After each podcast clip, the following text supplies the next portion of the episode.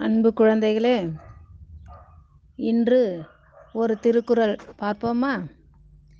ஏனென்றால் திருக்குறள் நாம் படிக்க வேண்டிய வாழ்க்கையில் கற்றுக்கொள்ள வேண்டிய நீதி நூல்களுள் மிக முக்கியமானது. எனவே அதை நாம் கற்றுக்கொள்ள வேண்டும்.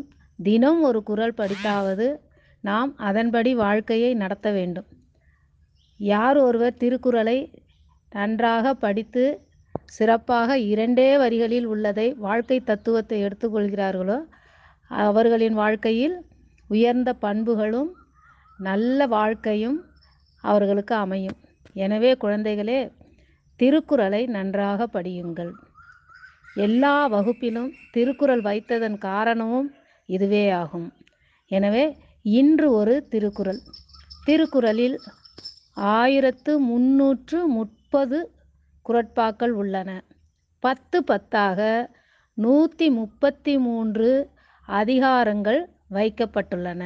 இந்த நூற்றி முப்பத்தி மூணு அதிகாரங்களிலும் ஒவ்வொரு அதிகாரத்திலும் பத்து பாடல்கள் உள்ளன. இந்த நூற்றி முப்பத்தி மூணு இன்ட்டு பத்து. பெருக்கி பார்த்திங்கன்னா ஆயிரத்தி முந்நூற்று முப்பது குரட்பாக்கள் வரும். இந்த குரட்பாக்களை எழுதியது திருவள்ளுவர். அவர் ஒரு தெய்வ புலவர். சென்னா போதார் அப்படின்னு சொல்கிறாங்க அவர் ஒரு புலவர் வாழ்க்கையின் தத்துவத்தை எழுதியவர். இன்று ஒரே ஒரு குரல் பார்ப்போம். எல்லா குரல்களும் இந்த ஆயிரத்து முன்னூற்று இருபத்தி ஒன்பது குரலுக்கும் அடிப்படையான ஒரே ஒரு குரலை நான் இன்று உங்கள் முன் கூறுகிறேன். கற்க கசடர கற்பவை கற்றபின் நிற்க அதற்கு தக.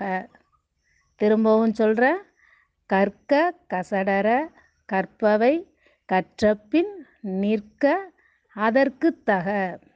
கற்க படிக்க எந்த ஒரு நூலையும் படிக்க. எப்படி படிக்கணும்?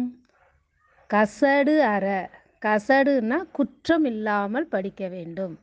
குற்றம்னா அதில் என்ன குற்றம் இருக்க போகுது அப்படின்னா நாம் பொருள் புரிந்து கொள்ளும் வகையில் நேர்மறையான எண்ணங்கள் கொண்டு சரியாக பிழையில்லாமல் ஆழ்ந்து படிக்க வேண்டும். கசடு அற கற்பவை. இந்த படிக்கிற அத்தனையையும் கற்ற பின் படித்த பின் நிற்க. வாழ்க்கையில் அதன்படி நிற்க.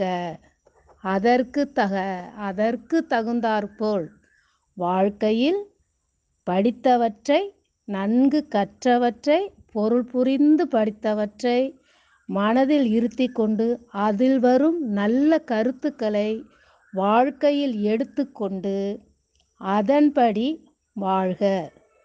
வாழ்ந்து வர வேண்டும். இதைத்தான் அவர் எல்லாவற்றிற்கும் சொல்லியிருக்கிறார். அதுக்கு தான் இந்த ஒரு குரலை இன்று உங்களுக்கு எடுத்துக்கொள்கிறேன். ஏனெனில் மற்ற ஆயிரத்தி முன்னூற்றி இருபத்தி ஒன்பது குரட்பாக்களையும் நீங்கள் எப்படி படிக்க வேண்டும்?